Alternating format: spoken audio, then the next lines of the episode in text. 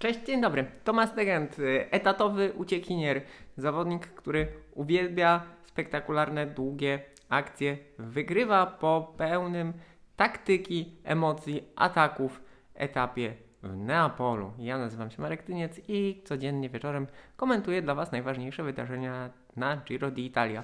To miał być dzień Matthew Van Der Poola. Matthew Van Der Poel ostatecznie spóźniony. Tak jak ten chłopak się napracował, tak jak się naatakował, tak jak się uszarpał, to jego. I znów yy, w samej końcówce nie odpuszczał, próbował, za to kochamy Matthew Van Der Poola, za to yy, kibice na całym świecie mają go za swojego idola, no bo yy, naprawdę on robi rzeczy wielkie i wybitne, natomiast tym razem, tego dnia jemu zabrakło. Zabrakło mu, słuchajcie, e, zaledwie paru sekund. E, być może, być może ten wczorajszy dzień w Apeninach, gdzie również szarpał, zadecydował o tym, że w decydującym momencie, no, e, kiedy po kolejnych i kolejnych i kolejnych przetasowaniach w ucieczce on się nie zabrał z zawodnikami Lotto Sudal, e, Dehentem i Van Hauke oraz y, przedstawicielami Movistaru i Bardiani, y, ale potem próbował gonić, potem próbował gonić.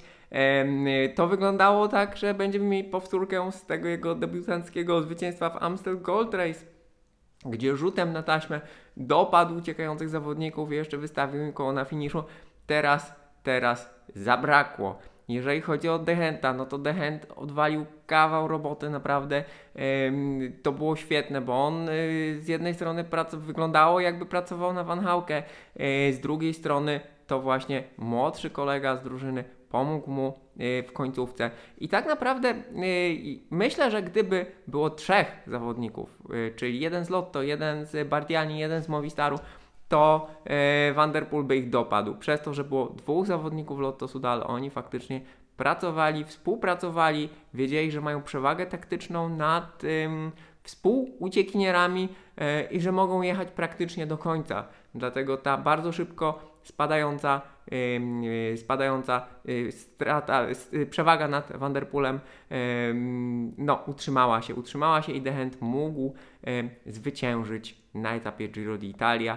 To jest ten zawodnik, pamiętajcie, który był w Giro d'Italia trzeci w klasyfikacji generalnej po ciekawej ucieczce na Stelvio, natomiast on zdjął z siebie presję walki w klasyfikacji generalnej i stał się właśnie tym kolarzem, który dostarcza nam emocji takimi długimi ucieczkami, długimi rajdami. Tutaj to nie była jazda samotna, to była jazda w ciągle ewoluującej, rozwijającej się, rywalizującej ze sobą ucieczce. Ta trasa w Neapolu naprawdę e, dostarczyła, tak, to e, układ trasy, właśnie cały czas podjazd, zakręt, zjazd, wyjazd z miasta, wjazd nad morze, to było to była idealna, naprawdę to była idealna mm, sceneria na taki etap jak dzisiaj, e, już pod koniec pierwszego tygodnia, gdzie y, klasyfikacja generalna jest ułożona, gdzie wielu znakomitych zawodników ma już straty i chce coś zrobić. Ale właśnie w tej ucieczce był Guillaume Martin, który odrabiał, wirtualnie odrabiał e, straty z Etny, no i on był zagrożeniem dla kolarzy Trek Segafredo, którzy musieli tutaj yy, pilnować, pilnować sytuacji. Oczywiście jutro jest Blockhouse, yy, podjazd porównywalny parametrami z Alpe d'Huez, więc Martin znów po takim wysiłku pewnie jutro znowu przytuli trochę minut. Nie w tym rzecz. Yy, utrzymanie koszulki lidera przez każdy dzień to jest prestiż, to są pieniądze, to są punkty, yy, to jest obecność w mediach, dlatego drużyna Trek Segafredo musiała pilnować sytuacji. Było blisko, aby się zagapili, ponieważ na ostatnim podjeździe, tym, który kończył się 6 km przed metą, e, kolarze Bory pojawili się e, blisko czoła peletonu. No i Lenart Kemna próbował, próbował e, zaskoczyć lidera Lopeza z Trek Segafredo, ale ten poszedł mu po kole, przypilnował, przypilnował sytuacji. Zatem no, w klasyfikacji generalnej znów bez, znów bez zmian. Także etap pełen emocji, etap pełen Y, jakby kolarskiego rzemiosła do obserwowania.